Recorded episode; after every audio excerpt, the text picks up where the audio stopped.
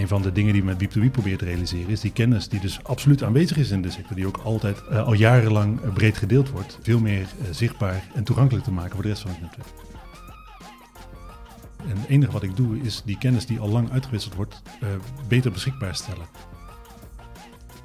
Ik ontzorg mensen heel erg en ik denk dat dat heel erg helpt. Ik hou heel erg van efficiëntie. Goeiedag, welkom bij een nieuwe aflevering van Yellow Chat, uh, de podcast uh, over alles wat te maken heeft met interne digitale kanalen, communicatie en alles. Met mij en mijn collega Peter Haan. Dag Peter. Dag Bram. We zijn er even uit geweest. Maar... Zeker, maar het voelt gewoon alweer als thuiskomen om gewoon weer met jou hier achter deze microfoon te zitten. Gezellig. En uh, we hebben een leuke gast in huis vandaag. Zeker. Het weten Levine Den Boer. Ja, ik ben hier nog nooit geweest, maar ook voor mij voelt dit als thuiskomen. we proberen dat sfeertje ook altijd een beetje Heerlijk. te scheppen voor de mensen Kijk, die komen. Ja. We, we, beginnen ooit een kroeg, waarschijnlijk, dat kunnen we dan ook goed. Um, Levine, je bent adviseur landelijke kennisdeling bij de Koninklijke Bibliotheek. Klopt. Um, en vandaar betrokken bij uh, alles wat op, met kennisdeling en, uh, en een groot intern digitaal netwerk uh, binnen alle bibliotheken in Nederland, wat daarmee te maken heeft. Daar gaan we het vandaag over hebben, onder andere. Maar misschien kan je voordat je daarmee uh, begint, eerst uitleggen wat de Koninklijke Bibliotheek eigenlijk is? Oké, uh, als Koninklijke Bibliotheek, we bestaan sinds 1798, dus inmiddels al een behoorlijke tijd. Uh, we zijn Nationale Bibliotheek van Nederland. Dat betekent dat we verantwoordelijk zijn voor ja, eigenlijk het verzamelen van alles wat in Nederland en ook over Nederland gepubliceerd wordt. dat betekent dat we de mooiste middeleeuwse manuscript hebben, maar ook zaken als de allerhande. Uh, en uh, dat verzamelen we, stellen we beschikbaar. We zijn verantwoordelijk voor de digitale bibliotheek. Dus uh, e-books lenen gaat via ons. en, en dat is waar, waar ik me mee bezig hou. we hebben een verantwoordelijkheid voor het openbaar bibliotheeknetwerk in Nederland. Daar zijn we regisseur van, zoals het dan volgens de wet heet. Oké, okay. en wat houdt dat dan in? dat is... de wet is inmiddels vanaf 2015 in werking. het is nog steeds een beetje zoeken wat die rol precies inhoudt. maar concreet betekent het, en dan focus ik me puur op het stukje waar ik voor verantwoordelijk ben, dat we uh, ja, het, het netwerk uh, versterken, proberen efficiënter te maken, verbindingen te leggen. ja, eigenlijk de, de samenwerking tussen bibliotheken eenvoudiger maken. En Heel kort gezegd. Over hoeveel bibliotheken hebben we het eigenlijk dan? Ja, ik heb het opgezocht, want dat, dat aantal fluctueert nog. we zitten op dit moment rond de 150 bibliotheekorganisaties. Dus openbare bibliotheken in Nederland zijn 150 verschillende organisaties. En vestigingen, dat is dan meer waarschijnlijk. Ja, ja, volgens mij zitten we rond de 1200 punten waar je terecht kunt als uh, uh, Nederlandse gebruiker van bibliotheken. Oké, okay. en daar werken dus allemaal uh, bibliothecarissen en bibliothecaressen? Ja, een en, stuk of en, 7000. 7000, oké. Okay. En, en, dan is het, um, op welk vlak houdt jullie rol op qua regie? Want ik kan me voorstellen dat het, uh, de boekhouding van de lokale bibliotheken, daar gaat het niet over. Nee, het zijn echt allemaal los opererende organisaties. Met een, ja, het zijn eigenlijk losse bedrijfjes. Wij als regisseur, we hebben geen directieve macht. Dus het is niet zo dat wij hiërarchisch boven de lokale bibliotheek en nog de provinciale laag, waar ik het nog niet eens over gehad heb, die ertussen zit staan. het is echt zo dat wij vooral faciliterende rol hebben. dus we ondersteunen bibliotheken in het doen van hun eigen werk. Uh, zoals bijvoorbeeld, wat ik zei, bijvoorbeeld met die uh, digitale bibliotheek. Nou, dat is een stukje wat wij ontwikkelen, zodat zij dat aan alle Nederlanders, hun klanten, beschikbaar kunnen stellen. Oké. Okay. Dit klinkt al best groot. Maar ik heb begrepen dat er dan ook nog weer tussenliggende organisaties zijn voor samenwerkende bibliotheken of dienstverlenende organisaties aan bibliotheken en dergelijke? Ja, het is een, uh, een op zich, uh, je denkt hè, met 7000 mensen in de openbare bibliotheken, is het op zich een redelijk overzichtelijk veld. maar dat valt toch best wel tegen. Zoals gezegd, je hebt daar dus een provinciale laag tussen, die zogenaamde provinciale ondersteuningsinstellingen, die voor hun eigen werkgebied ook service verlenen aan bibliotheken. En dan heb je op landelijk niveau de VOB, de Vereniging van Openbare Bibliotheken, de werkgeversorganisatie. En daaromheen zit een heel scala aan organisaties als Stichting Lezen, Stichting Lezen en Schrijven, Kunst van Lezen en wat al niet meer. Uh, die ook zich nog op een of andere manier met het openbaar bibliotheekveld bezighouden. En uh, dat uittekenen, ja goed, daar zouden we denk ik alleen al uh, anderhalf uur mee kunnen vullen. dat is gewoon een complex veld. Ja, en tekenen werkt niet zo goed in een podcast. Zeker niet. Maar ik vraag me alleen af, dan ben je een regieorganisatie. Ja. Hoe hou je op zo'n complex veld ook maar enigszins iets van regie? Ja, het zit hem voornamelijk in samenwerking. Uh, ik denk dat uh, een echte uh, regiefunctie, zoals gezegd, we hebben geen directieve macht. dat dat werkt niet met, met zo'n complex veld aan organisatie, waar natuurlijk ook de ene bibliotheek is de andere niet. De bibliotheek, de OBA in Amsterdam is een fundamenteel andere bibliotheek dan die in Zuid-Limburg. Ook omdat je daar niet alleen bibliotheekorganisaties hebt, maar ook gecombineerde instellingen, waarbij dus andere cultuurinstellingen en dergelijke in één organisatie samengevat zijn, waar de bibliotheek dus een onderdeel is. Ja, daar regie op voeren is inderdaad niet makkelijk. Uh, hoe je dat doet, daar, daar, zijn we nog steeds een stukje uh, zoeken in. Maar ik, ja, wat ik zeg, voor, voor mijn stukje werk krijg je er wel steeds meer duidelijkheid in. En op welke manier werken die organisaties dan samen? Want je zegt het is regie, maar je, je bent niet directief. Um, dus het is eigenlijk op een soort op vrijwillige basis dat al die organisaties bij elkaar komen om kennis te delen. Is dat wat je, je zoekt het gezamenlijk belang. En uh, dan kom ik toch weer terug op die uh, digitale bibliotheek. Dat is nou echt iets wat je niet in je eentje kunt ontwikkelen, maar waar je eigenlijk allemaal wel behoefte aan hebt. Nou, op dat soort terreinen, een collectief landelijk bibliotheeksysteem is een andere. Uh, dat zijn dan terreinen waarop je die samenwerking zoekt, waar onze rol als KB zijn veel duidelijk is. Maar het stukje kennisdeling waar ik me mee bezighoud, ja, daar is het echt het gezamenlijk belang zoeken op een ander niveau. Ja, en, en daarbinnen, wat is jouw rol? Adviseur landelijke kennisdeling? Ja. Uh, eigenlijk uh, is mijn rol heel makkelijk samengevat het versterken van het bibliotheeknetwerk. En dat is natuurlijk nog steeds heel breed. Ehm, wij als programma kennisdeling, ik ben samen met een collega, samen zijn wij het programma kennisdeling bij de KB, is het inspireren van medewerkers, het kennis borgen en het scheppen van een optimale cultuur voor kennisdeling. En nog steeds blijft dat, dat snap ik, vrij breed. Uh, maar concreet betekent dat eigenlijk dat ik uh, bibliotheken help te voorkomen dat ze dubbel werk doen. Ze helpen gebruik te maken van elders opgedane kennis.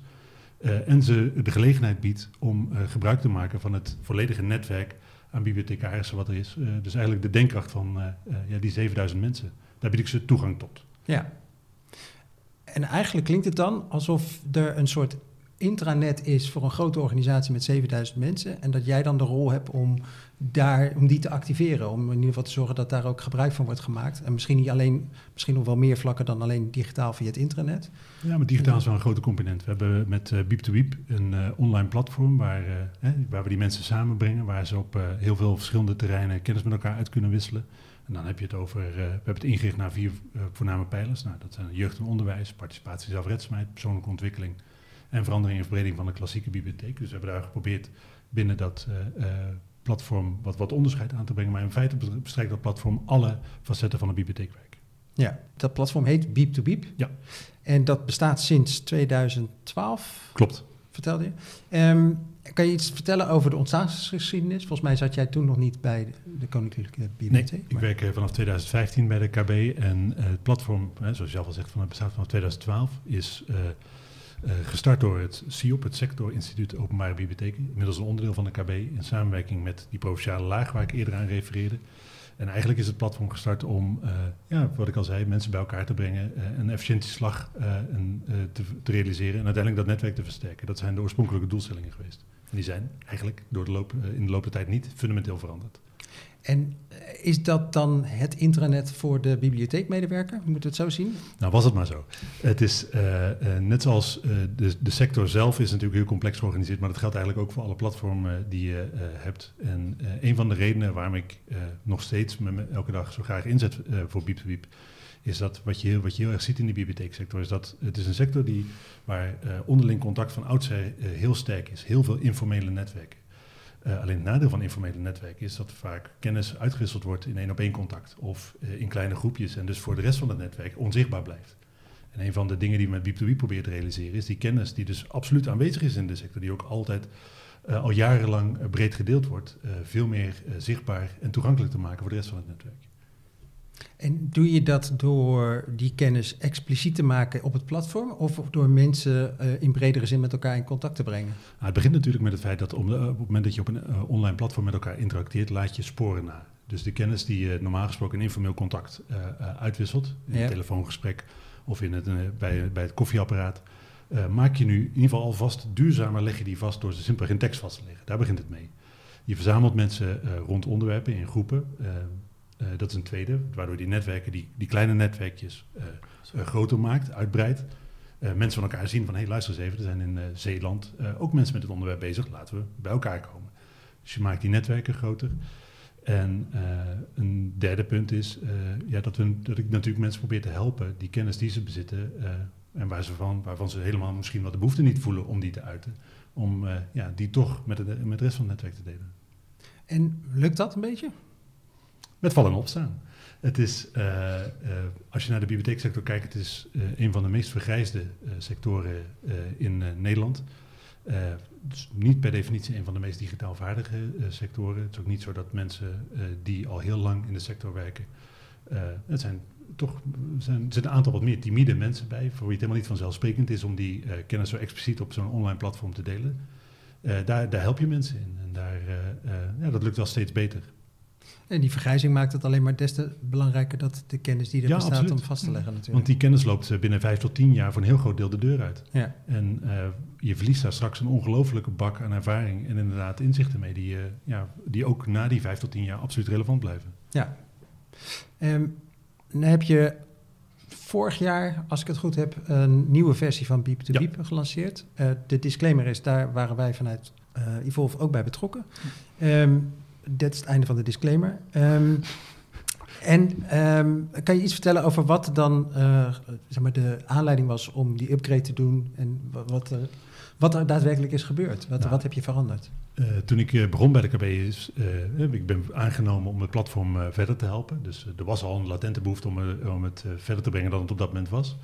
Uh, waar ik mee begonnen ben is gewoon kijken van oké, wat, wat, functioneert er, wat functioneert er niet. Ik heb daar voor een deel mijn eigen expertise gebruikt. Maar wat ik met name gedaan heb, is ik heb aan de hand van gebruikersonderzoeken gekeken van goh, waar, waar zit nou die behoefte van die gebruiker? Waar lopen ze tegenaan in het gebruik van dit platform? Waar helpt het of waar frustreert het die kennisdeling juist? En op basis van die onderzoeken uh, waaruit naar voren kwam dat de gebruiksvriendelijkheid heel erg de wensen overliet en vindbaarheid van informatie met name tekortschoot. En dat is voor een kennisdelingsplatform toch wel een redelijk fundamenteel probleem. Uh, op basis daarvan ben ik op zoek gegaan en uh, uh, ben ik gaan kijken wat er beschikbaar was, wat er mogelijk was in de markt. En ja, daar hebben we op basis daarvan een plan geschreven om het te verbeteren. Mag ik daar een vraag over stellen? Want hoe heb je dat gedaan? Hè? Want je hebt natuurlijk een hele bijzondere doelgroep. Normaal gesproken werken wij voor organisaties met gewoon een, een organisatie waar ze een internet hebben. Dus vrij duidelijk aanwijsbaar wie de gebruikers zijn, zeg maar. Bij jou zit het verspreid over het hele land. Um, met verschillende typen mensen, verschillende culturen, verschillende ook. Nou, de een gebruikt de middel, gebruikt de ander. Hoe kom je dan tot de mensen wie je gaat vragen van, joh, wat vind je ervan en wat zou je willen? Hoe je, doe je dat? Je begint, uh, we, hebben, we, zijn begonnen met een simpelweg uh, online onderzoek. Ja. Hè, dus dan uh, zet je hem breed uit. Maar wat ik natuurlijk ook gedaan heb, is ik heb gewoon mensen benaderd. Ik heb dat platform, omdat het al wat langer bestond, zag je er natuurlijk ook wat actieve mensen waren. die mensen heb ik aangeschreven, omdat het mensen zijn die het platform geregeld gebruiken, dus die daar vast een mening over hebben. Uh, we hebben netwerken, die informele netwerken die ik al noemde, heb ik aangeschreven. Dus ik ben gewoon op zoek gegaan okay. naar, uh, uh, ja, ambassadeurs is het verkeerde woord. Ik ben in eerste instantie op zoek gegaan naar een gebruikersgroep die een redelijk representatief beeld gaf van de totale gebruikerspopulatie. Ja. En toen kwam je uit in Woerden. Dat is altijd zo'n plaats. nee, zonder gekheid. Ik, ik, begrijp dat jij ook het NRC leest met Tom Jan Meeuws met zijn, ja, met zijn en, peiling. En ja. alle verkiezingspeilingen ja. altijd van tevoren ziet. Ja. Um, en, en, en je hebt het over gebruiksvriendelijkheid en uh, informatie die moeilijk vindbaar is. Mm -hmm. uh, dat is dan neem ik aan verbeterd in de nieuwe versie? Ja, we hebben een uh, paar weken geleden het project officieel afgesloten. Dat, dat op dat moment ga je kijken van oké, okay, wat waren ook weer de projectdoelstellingen en in hoeverre hebben we die gerealiseerd. En ook daarvoor hebben we een nieuw gebruiksonderzoek uitgezet, een grote online enquête. En het fijne was dat op die onderdelen waar we zo slecht op scoorden, nu op een ja, schaal van 0 tot 3, we op een 2,5 uh, kwamen qua gebruikersvriendelijkheid en uh, uh, vindbaarheid van informatie. Plus een 7,5 overal waardering van het platform, wat een 6 was toen we begonnen. Dat zijn mooie scores. Ja. ja. ontzettend mooi. Ik ben daar zelf heel erg tevreden mee. Dat is ook, mijn beoordelingsgesprek zit er binnenkort aan te komen. Dus het is allemaal perfecte ammunitie is dit. en en um, even, wat, wat is het gebruiksmoment voor jouw gebruikers? Hoe, hoe uh, is het, uh, zitten ze s'avonds op de bank uh, te lezen en te, te interacteren? Of is het iets wat op de werkvloer gebeurt? Het is met name iets wat op de werkvloer gebeurt. En als je kijkt naar de manier waarop het voornamelijk gebruikt wordt, is het mensen die op zoek zijn naar directe input voor werkzaamheden die, die ze op dat moment uitvoeren. Dus mensen lopen tegen een concreet probleem in hun dagelijks werk aan. En zoeken van, goh, hoe hebben collega's in het land dit al opgelost? Of kijken wat er aan informatie beschikbaar is. Uh, materialen en dergelijke. Oké. Okay. En die zoekvraag, die snap ik, zeg maar. Maar hoe zorg je ook dat, dat er content is die ook daadwerkelijk die vraag beantwoordt? Nou, dat is denk ik ook uiteindelijk uh, waar, uh, maar misschien dat we daar zo daarna over komen te spreken, waar, wat het lastigste van mijn rol is. ik ben natuurlijk zelf, ik ben overal community manager voor dit platform, maar de inhoudelijke kennis zit niet bij mij. Zeker Precies. niet op die enorme hoeveelheid aan onderwerpen. Uh, wat, we, wat je ziet, is, het is eigenlijk een, een, community waar binnen een kleine 60 eh, tot 70 grote, eh, eh, kleinere communities zitten. Als dat eh, enigszins Ja. eh, duidelijk maakt wat ik bedoel. En daar zitten gewoon eh, eh, inhoudelijke community managers op, eh, moderatoren die zich met dat soort specifieke onderwerpen bezighouden. Helder. En als je dan kijkt naar die, eh, die waarderingsscores waar je het net over had, die waren mooi. Heeft het dan dan mee te maken dat die vragen die, we, die opkomen echt op de werkvloer van oké, ik moet nu een antwoord, dat die beter beantwoord worden? Is dat de belangrijkste aanleiding? Nou, een van de voornaamste zaken daarbij is dat eh, wat we gedaan hebben, het was een platform waar eh, eigenlijk geen structuur in zat. Waar eh, de enige structuur die- erin zat, was dat de groepen die daarbinnen bestonden eh, van A tot Z geordend waren. Maar verder geen enkele structuur. Wat we gedaan hebben, hebben we dus een eh, structuur gepakt die voor het hele bibliotheeknetwerk herkenbaar was. Ik noemde die vier pijlers al, die eh, jeugdonderwijs, participatie, zelfredzaamheid, et cetera. Eh, dat is de hoofdstructuur van het platform geworden, waar je, waardoor je meer een kapstok krijgt waar je de subonderwerpen onder kunt hangen. Dus de, de ingang naar die informatie is veel logischer geworden. Helder. Dan ja, noem je die vier, voor, vier onderwerpen. Mhm. Dan heb ik even moeite om te bedenken wat voor een type vraag heeft, heeft men waarmee men op dat platform dan eh, gaat zoeken. Dat kan heel praktisch zijn. Als je bijvoorbeeld een eh, jeugdonderwijs. Het kan zijn eh, iemand die wil een project starten voor eh 0 tot 4-jarigen. Eh, voorlezen bijvoorbeeld. Nou, dan ga je kijken van wat zijn nou andere, wat hebben andere bibliotheken op dit vlak gedaan? Wat voor projecten hebben zij gedraaid? Wat voor programma's kan ik misschien van hen overnemen? Eh, wat zijn dingen waar ik rekening mee moet houden? Wat moet ik vooral niet doen? Dat zijn echt hele concrete vragen waarmee mensen normaal gesproken het platform op komen. Ja. Oké, en nou zit er misschien een bibliotheek met een vraag van... Goh, we moeten een nieuw eh, archiveringssysteem aanschaffen. Hoe, eh, hoe doen anderen dat? Is dat ook het type vraag dat daarop Ja, terugkomt? heel veel eh, van de za- hè, waar het niet eh, zo is, waar, geen materiaal beschikbaar is, zie je heel veel gewoon normale vragen binnenkomen. Inderdaad. Dan stelt iemand in zo'n groep een vraag van, goh, bijvoorbeeld inderdaad zo'n archiveringssysteem. Ja.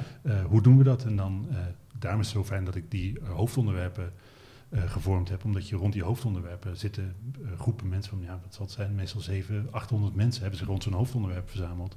Dus al die kleinere groepjes heb je daar op zo'n hoofdniveau samengebracht. En dat betekent dat op het moment dat je aan zoveel mensen een vraag stelt, eh, dat de kans dat iemand het antwoord weet eh, vrij groot is. Je hebt daar wat kritische massa verzameld. En die communities die worden geleid door decentrale community managers. Ja. Wat ik al, je hebt geen hiërarchische verantwoordelijkheid. Nee. Dus dat gaat allemaal op basis van vrijwilligheid, neem ik aan. Hoe krijg je mensen dan zo gek dat ze hun tijd besteden om die mensen aan elkaar te verbinden, elkaar te helpen, dat soort dingen allemaal? Nou, het is, eh, wat, je, wat je doet is je zoekt naar gezamenlijk belang. Eh, er zijn eh, landelijke programma's, zoals Rond Jeugd en Onderwijs. eh, de Bibliotheek op School bijvoorbeeld is een heel bekend landelijk programma. Daar staat al een organisatie die zich al voor het netwerk inzet. En wat je doet is, je, bij zo'n organisatie klop je aan en zeg je van... Goh, luister, met dit platform kunnen jullie je, die gemeenschap die je probeert te bedienen... met al je activiteiten op een eenvoudige manier online bereiken. Dus je zoekt naar het gemeenschappelijk belang. En vanuit dat gemeenschappelijk belang, hun eigen eh, be- eh, belang... Ja, is het natuurlijk makkelijker om mensen actief te krijgen. En dan helpt het ook dat die mensen gewoon heel erg betrokken zijn bij hun werk. Ja. En dat is ook graag dus willen doen. Want ik kan me namelijk ook voorstellen, je hebt altijd afweging. Ik heb gewoon werk wat ik moet doen, zeg maar. Waarop ik word afgerekend, aangesproken in nou, beoordelingsgesprekken. Ehm, eh, en het helpen van een groep mensen. Of tenminste het, het, het, het helpen van het grote belang, zeg maar, waar je niet direct misschien je, je afrekenbaarheid op zit. Dat je dan toch kiest om daar je tijd in te investeren. Nou ja, als je bijvoorbeeld naar, eh, als ik dat de bibliotheek op school als voorbeeld Ja. neem, eh, daar heb je gewoon mensen die zich met de communicatie bezighouden, die zich bezighouden met het verspreiden van die materialen door het hele land. Ja, goed, voor hen, voor hen is zo'n online platform natuurlijk een deel van de invulling van de taken die ze sowieso al hebben. Ja. Helder. Straks gaan we het nog hebben met Levine over eh, waarom hij regelmatig met een camera door het land reist en eh, wat zijn passie voor voetbal te maken heeft met zijn werk. Maar eerst gaan we naar de rubriek Mooi meegenomen.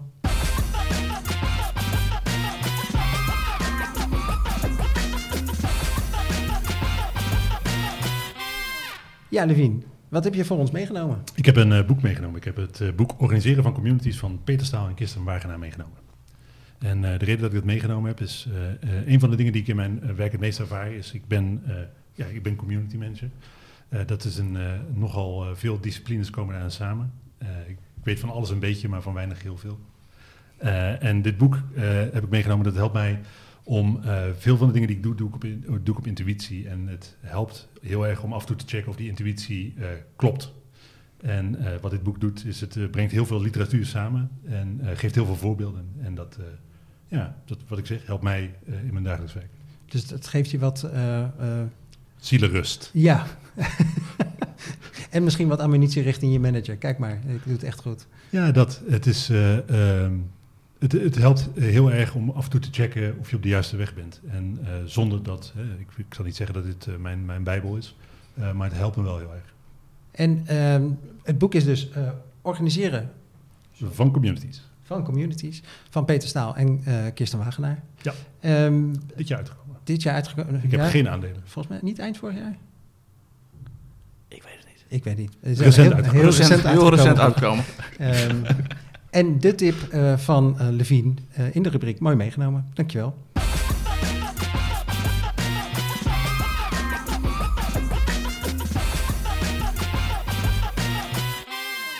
Ja, Levine. Um, jij vertelde in het voorgesprek dat je eigenlijk op twee sporen bezig bent met het activeren van de community. Wat Ja. bedoel je daarmee? Wat ik daarmee bedoel is dat we voor een deel op uh, netwerkniveau afspraken proberen te maken. Dus echt uh, top-down afspraken maken waarbij we zaken als community management proberen te beleggen bij uh, die groepen die ik eerder noemde. Zodat je daar simpelweg uren vrij maakt, dat je daar afspraken maakt over hoe die mensen zich inzetten. en twee is, omdat dat heel lastig is, om, zeker als je geen directieve macht hebt, om daar echt harde afspraken te maken. Uh, is wat ik met name doe, is uh, bottom-up. Uh, mensen enthousiast krijgen om kennis te delen door ze kennis te laten maken met nieuwe middelen. En vanuit, ik laat nieuwe middelen zien, zoals bijvoorbeeld, we zijn begonnen met het organiseren van webinars. we zijn ook begonnen met podcast, waarbij je eigenlijk laat zien hoe je door relatief eenvoudig nieuwe communicatiemiddelen in te zetten, die kennis veel makkelijker verspreidt door het netwerk zodat je eigenlijk, uh, anders dan wanneer je bijvoorbeeld uh, een bijeenkomst organiseert waar je 30 mensen misschien bereikt. En op het moment dat ze naar huis gaan, al die kennis weer met hen vervliegt. Dat je met een webinar misschien wel in één keer 100 mensen bereikt. En ook nog eens omdat je die video opneemt, die video daarna oneindig vaak terug kan laten kijken. Waardoor je werk, het bereik van wat je wil, uh, wat je doet, veel groter wordt. Ja. En webinar, is, is dat, heb je het dan over die klassieke vorm met mensen achter een balie en dingen in beeld? Volgens mij heb je ook wel eens het voorbeeld genoemd van een, een, meeting waarbij je gewoon je camera hebt neergezet van joh, dit is leuk om te filmen. Weet je, dan... Ja, en daar, dat, wat we doen is een deel is, hè, die, die, klassieke webinars waarbij mensen een presentatie geven zoals die ook Ja. gewoon op, op een georganiseerd evenement zouden doen. Die presentatie wordt dan vastgelegd en die is volgens dan terug te kijken. Uh, maar het is ook inderdaad livestreams van evenementen. Of uh, wat ik ook vaak doe, is uh, interviews bij evenementen. Waar een spreker na afloop in twee, drie minuten eigenlijk een korte samenvatting van zijn verhaal moet geven. En dat is, dat is ideaal natuurlijk om zo'n verslag te doen van zo'n dag. En, en je, dat is dan de inspiratie die je probeert te bieden aan de, de decentrale community managers. Ja, want net zoals hè, die, die, webinars, daar ben ik gewoon mee begonnen. Omdat Ja. ik dacht, dit is een eh, goed middel om eh, die kennis te borgen. En in eerste instantie moet je dan enorm leuren met dat middel. Eh, mensen over de streep trekken. Maar op het moment dat mensen dan zien dat andere mensen het doen en dat het toch eigenlijk wel werkt, dan melden ze zich steeds makkelijker en steeds vaker bij. En inmiddels hoef ik niks, hoef ik niks meer te ondernemen en komen mensen gewoon naar me toe. Ja. En datzelfde geldt ook voor die interviews. Ik word steeds vaker gevraagd om gewoon langs te komen. En ik hoop, en dat, die stap die moeten we nog maken, dat mensen het ook steeds, meer, steeds makkelijker eh, zelf gaan doen. Eh, maar zolang dat niet het geval is, ga ik gewoon met mijn camera inderdaad op mijn rug, eh, trek ik het land door. Denk je dat het belangrijk is? Want eh, wa- wat ik hier hoor, zeg maar, is ook een hele pragmatische... eh, maakt niet uit hoe we het regelen, we gaan het gewoon regelen, insteek, zeg maar. Want ik zit heel erg te zoeken naar... Terwijl, terwijl ik naar het luisteren ben, dan denk ik van... Hoe komt het nou dat het bij jullie zo'n succes is? Hè? Want het, is zo'n complexe organisatie, zo'n complexe materie. Mensen die eh, in dagelijks werk in ieder geval ogenschijnlijk niks met elkaar te maken hebben. Dus het is best wel moeilijk. En toch is het een succesvol. Is dat dan ook omdat je gewoon zo eh ervoor gaat, leiderschap toont, maar ook pragmatisch het meeneemt? Wat, wat maakt het nou dat het werkt? Wat maakt, eh, nou, wat ik al, wat ik, waar ik al eerder aan refereerde, is die informele netwerken die al heel lang bestaan. Dus die kennisuitwisseling bestaat al heel lang. En het enige wat ik doe, is die kennis die al lang uitgewisseld wordt, eh, beter beschikbaar stellen. En waar, waar het, denk ik, eh, eh, mensen, waar, waarom het werkt, is omdat mensen de angst voelen dat ze kennis missen. En ehm, omdat het zo'n complex netwerk is, waar op zoveel plekken kennis gedeeld wordt, is de kans dat je iets niet weet vrij groot. En wat ik doe is, eh, die kennis die mensen mogelijk missen omdat ze niet naar 100 evenementen per jaar kunnen, makkelijk toegankelijk maken, vanaf hun eigen werkplek toegankelijk maken. En dat is natuurlijk iets wat mensen heel erg aanspreekt. Nee, maar dat snap ik vanuit ontvangend perspectief. Hè? Ik geloof, ik geloof dat, dat, dat iedereen die vindt het fijn als dat er een plek is waar je, als je dingen zoekt, dingen kunt Mhm. vinden. Of het nou mensen zijn of informatie of wat dan ook. Maar juist die groep die dat dan publiceert, dat vind ik zo fascinerend. Omdat je hebt het over die informele netwerken, en dat snap ik. Hè, maar het, het voordeel van informele netwerken is, ze zit ook vaak in de beslotenheid. En de veiligheid van, nou ja, twee, drie mensen die iets met elkaar bespreken, zeg maar. En dat je ze dan nu dan toch zo gek krijgt dat ze op een heel groot platform voor 7000 man hun kennis delen. Ja, maar dat heeft denk ik te maken met het feit dat ik het altijd heel klein maak. Het is, uh, een van de dingen die ik altijd zeg, is, het is eigenlijk niet anders dan wat je normaal gesproken doet. Want of je nou een presentatie geeft in een zaaltje, of dat ik je achter een camera zet, je verhaal blijft hetzelfde. Het enige wat jij hoeft te doen, is te zorgen dat jouw verhaal oké is. De rest doe ik. Ik ontzorg mensen heel erg en ik denk dat dat heel erg helpt. Maar dan is het op een gegeven moment, dat kan verslavend werken in de zin van, oh, uh, Levine, uh, die, regelt dat wel, en die lost dat, het wel op. Dat is het spanningsveld waar je altijd in zit. Ja. Want uh, het, het makkelijkste is natuurlijk om het allemaal zelf te blijven doen. Ja. maar dat is meteen je grootste valkuil. Het liefste heb ik natuurlijk dat mensen steeds meer en steeds vaker die middelen inzetten, maar dat wel zelf doen. Ik bedoel, iedereen kan een camera kopen. Ja. Daar heb je mij niet per se voor nodig. Ja. En, en hoe, hoe kom je op dit idee? Is, is dat gewoon puur van, vanuit je eigen uh, beleving van... goh, ik pak eens een camera mee en ik ga dat proberen? Of, uh, ik hou heel erg van efficiëntie. Dat is het, denk ik. Uh, ja, nee, want het is heel makkelijk... op het moment dat jij ziet dat er 15 bijeenkomsten georganiseerd worden... waar je 15 keer maar 15 mensen bereikt... ja, dan snap ik dat op het moment dat je één keer een camera op iemand zet... en dat verhaal voor iedereen beschikbaar maakt... dat je potentieel veel meer mensen bereikt in veel kortere tijd. Ja. Ik hou heel erg van efficiëntie volgens mij is dat ook iets wat je gewoon probeert. En dan kijkt van, joh, weet je, dat, uh, het voelt een beetje alsof je daar um, aan het uh, freewheelen bent op de in de positieve zin van het woord. Um, je, je, pakt gewoon het initiatief en je gaat kijken wat er gebeurt. Ik heb daar wel het geluk dat ik uh, in mijn rol heel veel vrijheid heb. En ja. dat ik het vertrouwen van de organisatie voel om dit soort dingen uit te proberen. het helpt natuurlijk ook wel dat de dingen die ik uitprobeer uiteindelijk succesvol zijn. Maar het webinar is het beste voorbeeld. Maar goed, we hebben ook een talkshow geprobeerd. En die is uh, minder succesvol dan ik oorspronkelijk gedacht had. Uh, dus daar gaan we naar een andere vorm kijken. Waarom was dat dan minder succesvol? Ja, uiteindelijk wat ik, wat ik ontdekte is, uh, wat ik misschien vooraf al had kunnen bedenken, maar goed, als ik alles vooraf zou weten, zou ik niks verkeerd doen. is dat beeld niet heel veel toevoegt op het moment dat je naar een gesprek. We hebben niet voor niets nu een podcast en geen talkshow. Het is makkelijker voor mensen om naar audio te luisteren terwijl ze iets anders aan het doen zijn, dan heel gefocust een kwartier of twintig minuten beeld te volgen. Ja. Nee, dat heb ik geleerd. En dus wat we nu gaan doen, is we gaan meer richting de podcast, waarbij we de video in gaan zetten voor de uh, elementen waar het wel echt toegevoegde waarde, hebt, waar, uh, toegevoegde waarde heeft. Zoals bijvoorbeeld projecten laten zien die je anders niet zou zien. Of mensen binnen laten kijken bij een bibliotheek waar ze anders nooit zouden komen. Ja, ik moet zeggen, ik vind het wel echt allemaal onwijs leuke ideeën. Nee, maar zonder gekheid, ik bedoel, wie had verwacht dat ze bij de bibliotheken talkshows aan het, aan het ontwikkelen zijn? Nee, maar Niemand toch? Nee, en het, het, het, het, uh, het is verfrissend dat het zo lekker praktisch is. Ja, dat vind ik ook fantastisch. Geen, uh, geen grootse ingewikkelde. Maar dat is voor alles wat ik doe, is dat uh, de basis. Het moet. ik ben natuurlijk, ah, ik ben maar in mijn eentje met, met dit, dit stuk waar ik verantwoordelijk voor ben. En ik heb altijd het gevoel, als mensen het over willen, nee, moet, als, als ik uiteindelijk wil dat mensen het overnemen, dan moet het voor hen ook eenvoudig zijn om te regelen. Dus ik probeer altijd de makkelijkst mogelijke oplossing te kiezen. Dat betekent dus ook dat voor de, die webinars heb ik niet meer dan een laptop een camera en een licentie om die webinars uh, te organiseren. En die licentie die mag iedereen gebruiken. Ja. En nu ben ik toch even benieuwd, hè? want uh, je wilt zoiets gaan doen. Dus je hebt dat idee. Uh, ik weet niet in, in, welke mate je budget gemandateerd bent of dingen, maar dan, dan moet je naar iemand toe gaan en dan moet je zeggen: Ik heb een idee. Hoe doe je dat? Letterlijk, ik heb een idee, zullen we gewoon een talkshow gaan doen? En dan zegt zo iemand die zegt: Nou, probeer het maar eens. Heel kort door de bocht is dat waar het neerkomt. het is niet veel complexer dan dit. Fantastisch. maar je, je begint natuurlijk met het identificeren van een probleem. En uh, wat ik al zei, hè, dat die kennis die, die, vervliegt, ja, dat is natuurlijk, iedereen snapt dat. Tuurlijk. En als je dan zegt, we gaan die kennis wat duurzamer vastleggen, dan refereer ik aan. Ik heb natuurlijk een, uh, een missiestatement en dergelijke heb ik allemaal geschreven. Dan refereer je terug aan de dingen die je, uh, die je eerder opgeschreven hebt. Toets je het aan de missie die je bedacht hebt. Nou, en als het daar binnen past, ja, dan zegt mijn leidinggevende gelukkig in 9 van de 10 gevallen, probeer het maar uit. En heb je dan ook nog iets te maken met al die complexe organisaties die in dat, in dat omveld zitten van de bibliotheek? En dat is waar, waarom die aanpak altijd zo, zo uh, tweeledig is. Uh, enerzijds dat proberen dat organiseren op netwerkniveau. Dat is een heel moeilijk iets, omdat je daar met zoveel verschillende organisaties ja. hebt. Maar dat is bij dit bottom-up heel erg vanuit het individu uh, het redeneren. Heel erg vanuit het individu zo'n, zoiets oppakken. Je, ja, en daar maak ik gebruik van het netwerk wat ik inmiddels opgebouwd heb het grappige is dat ik een soort tegenstelling hoor in, dat, in de, het, pragmatische aanpak die je zelf dan gebruikt bij dit soort dingen. En de behoefte die je net uitte bij dat uh, mooi meegenomen, om dan toch een soort van verantwoording te vinden, misschien achteraf, van je ben ik het goede aan het doen.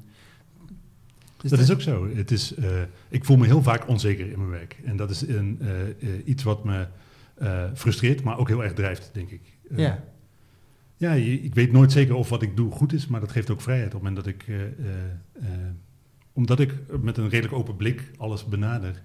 eh, ja, ik ben niet bang om fouten te maken, maar het is toe wel heel eng om niet zeker te weten of wat wat je doet goed is. Ja. Ja, en dan is het fijn om Dan is het inderdaad achteraf te horen. Precies, zo terug kunnen grijpen op. Ja, eh, er zijn meer mensen die zoals ik, Ja. zeg maar, Ja. en die dezelfde keuzes maken. Ja. Helder. En dan ben je dit allemaal aan het doen. En dan eh, heb je die mooie cijfers in, in, de, in de nieuwe versie van dat Beep to Beep Mhm. eh, en alles. En, en hoe wordt dan duidelijk wat de bijdrage van dat netwerk is? eh, dat, dat, dat di- digitale netwerk of dat intranet, hoe je het noemen wil, voor de organisatie? Ja, ik denk dat je voor de organisatie, dat, dat is lastig te definiëren. Want we hebben natuurlijk vanuit onze regisseursrol, wat ik al zei, dat is sowieso een wat zachte, wat, wat zachte rol. En daar hele harde KPI's aan koppelen is gewoon moeilijk. Maar wat ik, wat ik- dan komt het neer op wat ik eh, uit eh, contacten met collega's eh, haal. Wat ik ook voor een deel uit het gebruiksonderzoek haal. Want ik heb natuurlijk gevraagd van in hoeverre draagt dit bij in je dagelijks werk. Ja, Eh, dus daar probeer op die manier probeer informatie te halen. Maar eh, voor een deel ook, wat ik zeg, gesprekken. ja. Dat betekent dus dat eigenlijk is niet, ben jij niet alleen maar aan het freewheelen in de positieve zin, maar misschien jouw manager of die, de mensen daarboven ook, omdat ze, ze hebben niet de vastigheid die sommige managementlagen wel zoeken bij de investering van zo'n netwerk. Nou, ik weet niet zeker of het freewheelen is. Want we hebben natuurlijk, wat ik al zei, we hebben hele duidelijke eh, doelen voor ons eh, zelf geformuleerd. Hè. Dat, dat verbinden, dat inspireren, dat die kennis borgen, dat zijn toch redelijk eh, concrete doelen die je naast heeft. En je kunt natuurlijk wel afmeten of de dingen die je doet daaraan bijdragen of niet. Ja, maar het is niet dat er een KPI hangt op de financiële waarde van de beep-to-beep eh, bijvoorbeeld. eh. Ja, maar ik zou ook niet precies weten hoe je die, hoe je die meet. nee. Je, ja, ik zie dat het mensen efficiënter samenwerken, maar of dat nou, hoeveel dat in euro's oplevert, ja goed, dat, dat vind ik heel lastig concreet te maken. Ja. Zeker omdat je niet weet hoe mensen het probleem op hadden gelost eh, zonder het platform. Precies. Zo'n platform heeft natuurlijk altijd een soort bereiksdoelstelling. Hè? Meer mensen Ja. bereiken.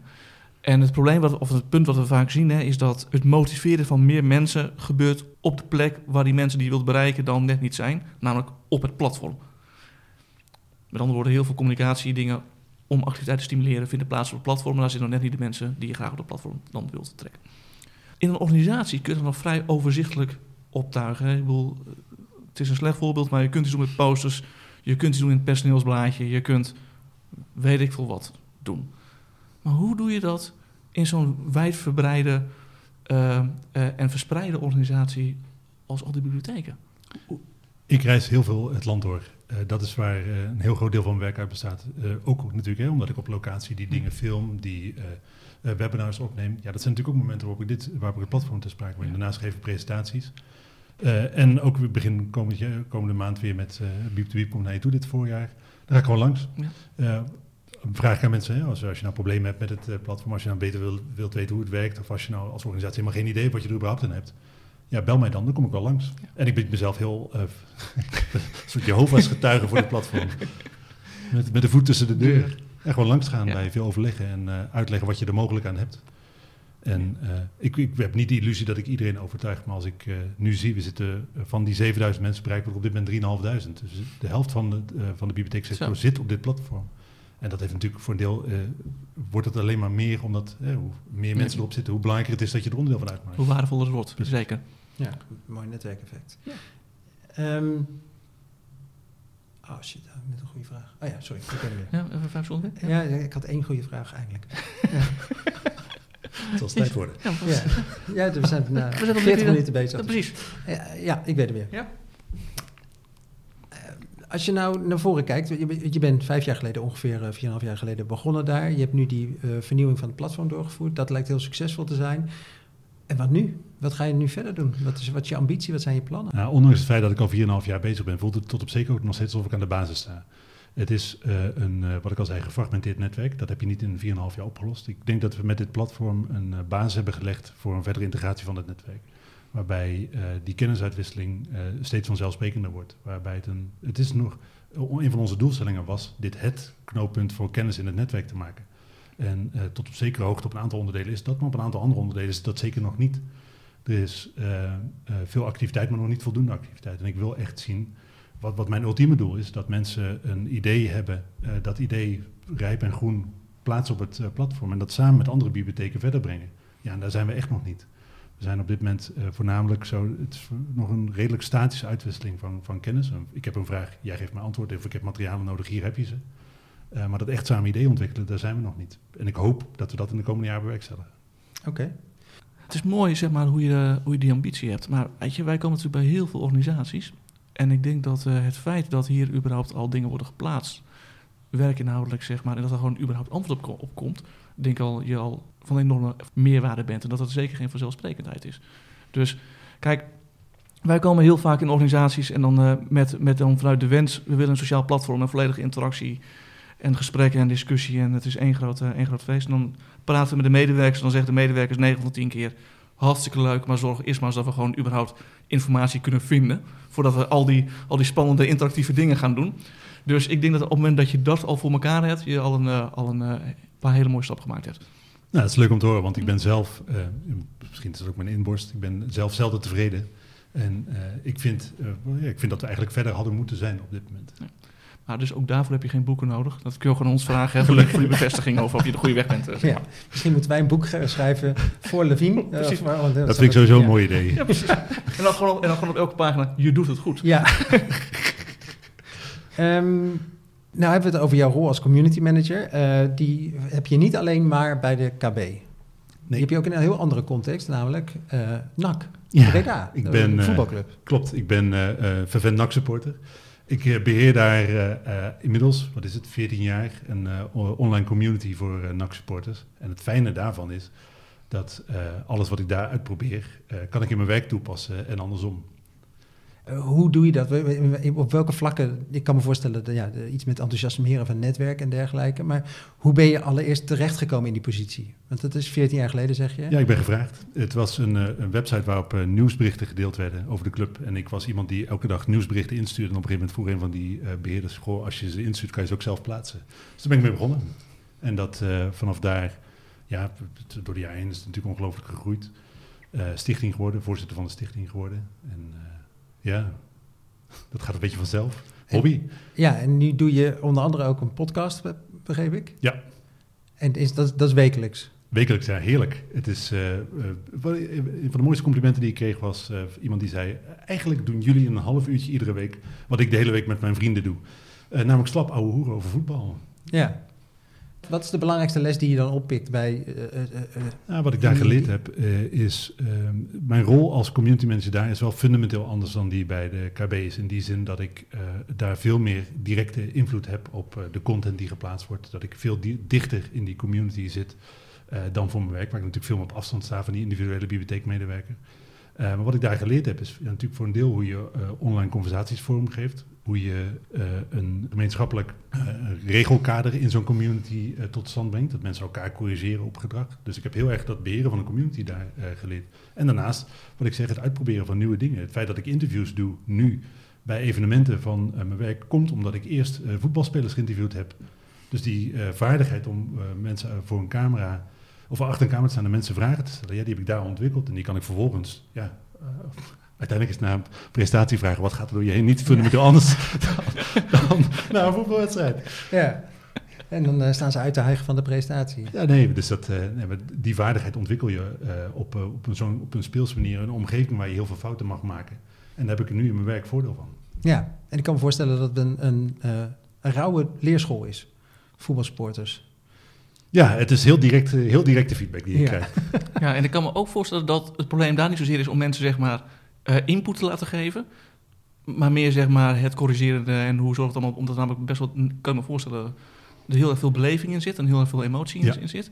Dus dat je daar net iets andere technieken moet toepassen dan bij mensen die op hun werk doen. Nou, uiteindelijk is het denk ik hetzelfde. Het voornaamste wat ik daar geleerd heb, is dat je eerlijk en transparant moet zijn. Dat je eh, eerlijk, transparant en consequent. Ik denk dat dat de drie eh, dingen zijn eh, die ik daar het meest van meegenomen heb. Omdat eh, je, mensen prikken er heel snel doorheen als je onzin verkoopt. En dat geldt niet alleen voor voetbalsupporters, maar dat geldt ook voor collega's in het netwerk. Op het moment dat je laat zien hoe je tot een beslissing gekomen bent, waarom je die beslissing neemt en mensen meeneemt in die beslissing, dan zijn mensen veel makkelijker mee te krijgen dan wanneer je ja, de deuren dichtgooit en daar wat onduidelijk over blijft. In die zin kan de, de, de voetbalorganisatie NAC misschien nog wel wat leren. En niet alleen NAC, maar gewoon heel veel voetbalorganisaties, want zo transparant zijn die niet. Nee, en ik denk dat wat, uh, ja goed, ik, ik, denk dat onze waarde voor de voetbalclub NAC uh, niet in uh, euro's uit te meten is. Wij zijn, zonder mezelf enorm op de borst willen kloppen, ik denk dat zo je zo'n grote groep mensen verzamelen rond zo'n onderwerp. En wij bieden wat, wat de club maar 90 minuten per week biedt, namelijk de mogelijkheid om over die club te interacteren. Ja. Even nog een vraag dan, um, weer terugbrengend naar de KB. We hebben het gehad over het interne netwerk. Heb je ook de behoefte, of heeft de KB de behoefte, de ambitie de, de, om, om naar buiten toe meer te gaan doen.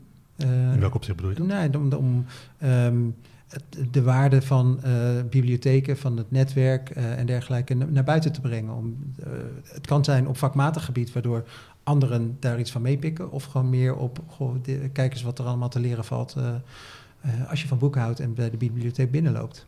Um, dat, dat is lastig, omdat uh, we hebben als Nationale Bibliotheek een uh, andere rol dan bijvoorbeeld uh, die VOB, de, de, werkgeversorganisatie die ik al noemde. Yep. Ik denk dat de uitdragen van de nut en noodzaak van bibliotheek misschien wel meer bij die werkgeversorganisatie ligt dan okay. bij ons als Nationale Bibliotheek. ik vind het überhaupt een moeilijke vraag om te beantwoorden. Nou, dan knippen we die er gewoon uit. Oké, okay. ben ik tot nu toe iets vergeten te vragen? Volgens mij niet. Ik denk dat we de meeste dingen wel aangeraakt hebben. Ja, volgens mij ook. Hoe vond je het? Of hoe vind je het? Ja, ik vind het leuk om te doen. Ik, uh, het is... Dat merk je. Ja. ja. ja. Nee, het is, uh, uh, je, je, doet, je bent natuurlijk elke dag van de week met je werk bezig, maar je reflecteert zelden op zo'n manier op je werk. Mooi. En dat is leuk om te doen. Cool. Ik vind ook dat je echt heel fijn praat. Ja. Ook Ja, dat en, dat, en, dat is, en dat is, dat is niet alleen stem, maar ook bijvoorbeeld uh, als je dan hebt over, uh, wat had je, transparantie, eerlijkheid en, en, uh, en consistentie. Ja, dat, is gewoon, dat zijn gewoon fijne teksten, zeg maar. Je, je zou zo de politiek in kunnen qua one-liners. Ja, serieus, echt goed. Echt goed. Ja. Ja. Of zet, je nu op een idee qua ambitie? Maar goed. Nee. Ik ook heel, heel veel vernieuwen. ja, goed. Uh, uiteindelijk is uh, ik, dit, dit, het, trucje wat je toepast in zo'n voetbalcommunity, dat kun je denk ik overal toepassen. en daarom vind dat is wat ik het moeilijkste aan mijn werk vind. Het feit dat ik nu, en dat heb ik bij de Raadbank eerder wel gehad, daar zat ik veel dichter, veel dichter in die community. En nu dat op afstand staan en dat meer dat organiseren Ja. van zo'n community van communities is veel moeilijker Ja. dan direct content maken. Ja. En dat is natuurlijk ook wel een van de redenen waarom ik ook stukjes content probeer te maken. Uh, waarbij ik niet zelf degene ben die het verhaal vertelt, maar wel uh, mensen faciliteren in uh, dat verhaal vertellen. Alright, afronden dan maar, hè? Toch? Ja? Oké. Okay. Um, we spraken het afgelopen... Nee, sorry. We spraken met uh, Levine den Boer van uh, de KB, die als uh, adviseur landelijke kennisdeling onder andere verantwoordelijk is voor het Beep-to-Beep netwerk, waarmee alle bibliotheken met elkaar verbonden zijn, of in ieder geval van de medewerkers van de bibliotheken. Um, Levine, dankjewel voor alles wat je hebt, bent komen vertellen. Ja, ik vond het leuk. Heel veel succes met alle wilde plannen die je nog hebt. Dat komt goed.